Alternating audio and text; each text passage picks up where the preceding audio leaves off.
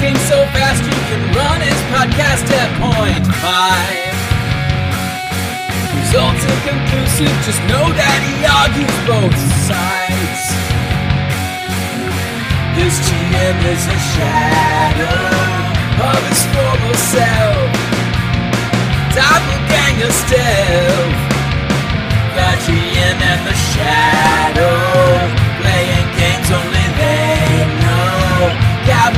Goblin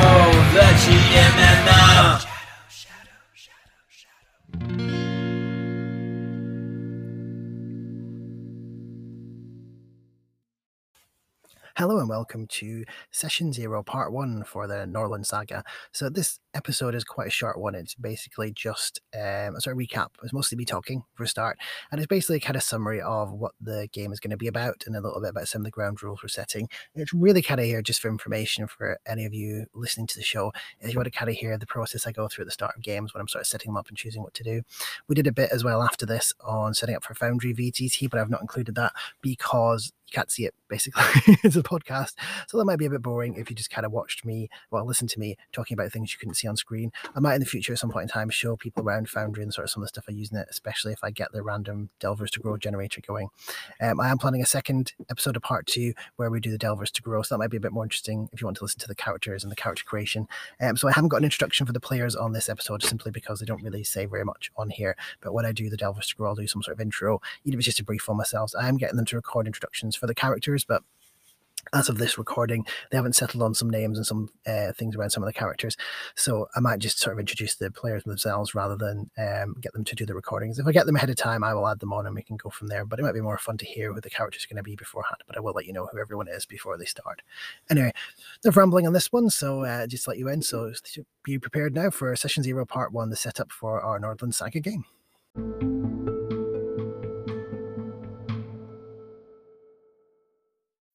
So Nordlond is a fantasy Viking setting, um, and it's sort of geographically based on Minnesota. Um, so it's like a fantasy setting. So uh, Doug Cole, who wrote it, sort of helped, you know, basically wrote the setting. He uh, lives in Minnesota, so he kind of based it geographically on that. Um, he did point out, which I thought was nice to put it to you, Luke, that Canada are the bad guys in this. Uh, so basically, where Canada would be are actually where the evil people come from. It's not a snipe on Canada, honestly, and it's sort of like from a a level of what the Vikings are like. He said it's sort of somewhere between Disney and realistic sort of Vikings. So there's a fair amount of realistic Viking society in there, but a bit more pulpy, I guess, is the best way of describing it to fit in the sort of fantasy genre, to fit in with a dungeon fantasy kind of style setting. Um, Moose cavalry yeah so we'll kind of explore it as we go and obviously you know it will be i guess as i'm running it'll kind of be like my take on nordlond a little bit but i'm always interested in other people you know not so much pulling me up in the game but you know, there's interesting bits that you want you know feel adding in or feel could be you know done better to reflect the society and stuff i am open to feedback around it because you know if you know if you've read the books you know stuff i don't feel free to point it out at some point in time I don't mind bringing it back in. Uh, we'll talk a little bit that in a minute as well about rules and stuff too so my GMing style, uh, so Larson and Keltar is Peter. they played with me before, so they probably have a fairly idea. So um, I guess the key thing is I'm not I'm not massively a rules lawyer. I do like to know the rules, so I do tend to sort of play GURPS rules or Dungeon Fantasy RPG rules as written mostly. But because I haven't got an encyclopedic knowledge of stuff, if I don't know things, what I what I don't do is tend to look up the books in the middle of the game. I will tend to just make a ruling on the spot and play, and then generally we'll look it up afterwards. Or if one of you wants to look it up and then tell me, I don't mind. You know, we'll do it that way. Uh, but what I try not to do is slow the game down for the rules, if that makes sense. Mm. Um, I've been playing GURPS now for just over 12 months now. So I'm still fairly new to it by comparison to some people, but hopefully I know most of the stuff in it. But I do forget stuff, I do get stuff wrong occasionally. And I'm quite happy to be reminded sort of very briefly around stuff. Um, what I don't want though is sessions to turn into rules debates, if that makes sense. I used to get that quite a lot with 3.5 D&D when I used to play it and I kind of don't want it to degenerate into you know when we're playing that it's all just like debating rules. I don't mind like i said people mentioning stuff and saying oh you sure i thought it was this? And then we can always look it up and stuff. I just don't want it to waste too much time on it if that makes sense. Does that sound okay to everyone? Sounds perfect for me. Yeah because like I said, I'm trying to I'm trying Perfect. to learn GURPS a bit as I go as well. So there'll be stuff I don't know or stuff I've forgotten. So I don't mind being reminded because it makes me better at GMing it, if you know what I mean, if I know the rules better. But I just don't want to I don't want to bog it down. Um, attendance wise, I don't mind people a little bit late because of real life, it happens. But if you know you're not going to make it, if you could let me know ahead of time, that'd be brilliant. Just because then I know not to wait for you, basically. And also, you know, if we need to do anything with your character, like you know, have them go off on a little side quest or have a rest or whatever beforehand, you know, we can do. Um, but I'm not too worried. I mean, I because I said my living situation, it might be that you know I get dragged away last minute to do something and I might be a little bit late. So I do understand people might be late. Uh, but that being said, I do try and stick to the two-hour time window as much as possible because I'm doing this generally around my work schedule. So let's try not to be late for work and miss meetings and things. So you know, sometimes we have to you know finish promptly on time and stuff. So we'll try and keep it as much as possible to time. Uh, a little bit about language because I'm recording it. I don't know if any of you swear a lot. So I did play once in a game where someone dropped the F bomb every five seconds when they were speaking. So, and we had a conversation about that because that wasn't recorded, but generally in the way I game and stuff, it, it felt a little bit inappropriate. And one of the players was made a bit uncomfortable by it. So we had a conversation around it. I don't mind bad language. I do use it you know, I'm not a saint. I don't like not say things, but I'm trying to keep it kind of PG 13 to use the American phrase in this so that, you know, I don't want it to be swearing all the time. But it, uh, there's a likelihood that the NPCs might do. I do sometimes when I get into character with NPCs, which is a bit random, I will sometimes use bad language because they would. So occasionally stuff will come out from that point of view. If you don't particularly like foul language, let me know ahead of time and I can always not include it or whatever. You know, I can work to do it because as I said, I've got children, I'm used to doing it. Um, but I guess that's the key thing. So again, if anyone's, you know, any problems, any issues, if you're not bothered, just let me know about that one. Mm. Okay, just got a checklist here. I've covered rules debates. Dice rolling. So Foundry does have a dice rolling system and it has these nice funky 3D dice. If you roll on, uh, you can roll it and they kind of just roll across your screen quite coolly as it just did there. Um, and it auto generates the result on the screen. What I would say is though, because we're going to be recording this, you will have to read out what the result is and also whether you passed or failed and by what margin.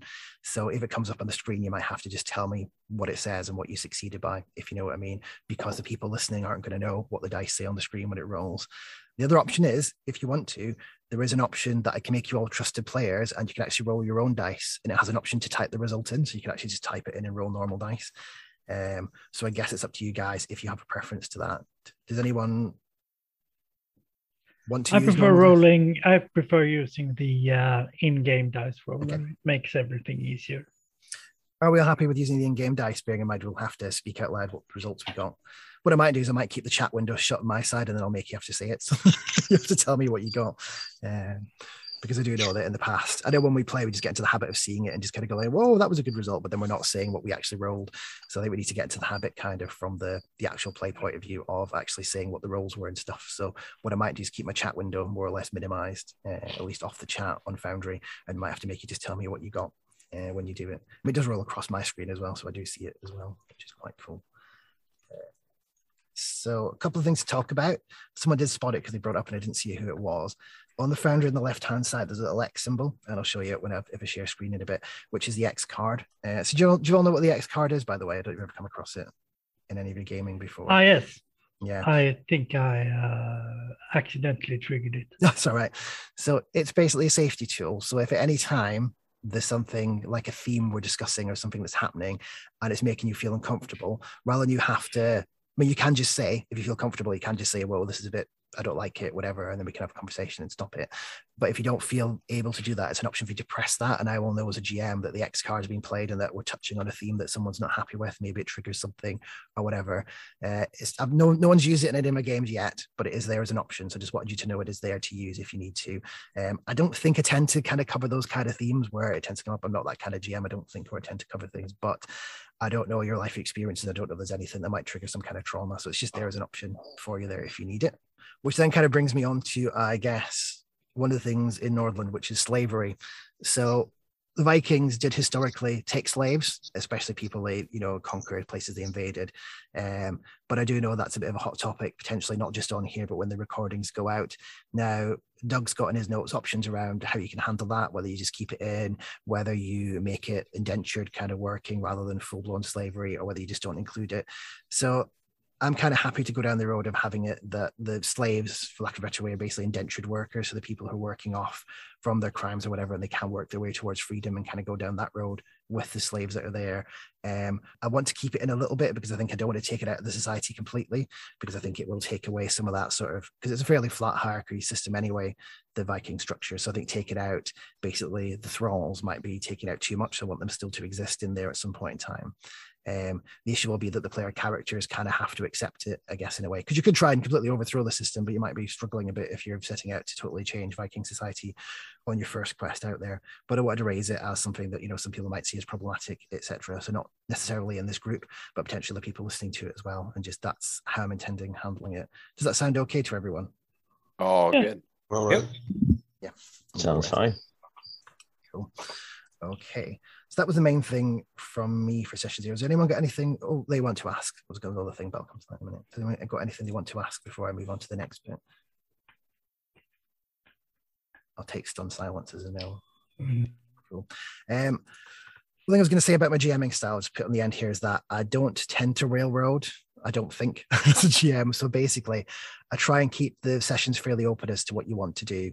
So usually it's a case of, you know, I will present effectively adventure hooks. People will come with clues to things, and then it's up to you as a party to choose which ones you're going to follow down. Again, I think Larson and Peter, you're probably used to that kind of how I do it. I don't tend to. I mean, things will happen. People will come up to you. You know, people will start trying to steal things off you. If you upset a cult, they might try and come and you know attack you and things. So you know, stuff stuff still happens, but there's no kind of pushing you down a particular route. Now, the only exception to that is going to be session one, where because we're getting started, there will be it will be slightly railroady, I guess is the only way I can describe it, in the fact that you are stuff's going to happen and you are going to be made to be together in a place, if that makes sense, uh, by plot reasons, if you know what I mean. And that's just the way it's going to be just to get things started. So um, hopefully you don't have too much of a problem with that. But then after that point, I'll leave it up to you as a party to decide how you're going to manage your characters and what you want to do.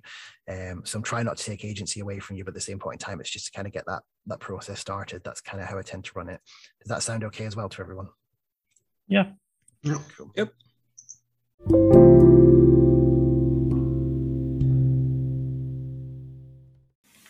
As I said, just a short episode this time. Hopefully you found some use in it if you listen to it. If not, you know, sorry, but it's um it is what it is, I guess. Uh, if there are any questions, feel free to email me. You can email me at gmshadow at hotmail.com. You can also drop a message into the show at anchor.fm slash shadowplays.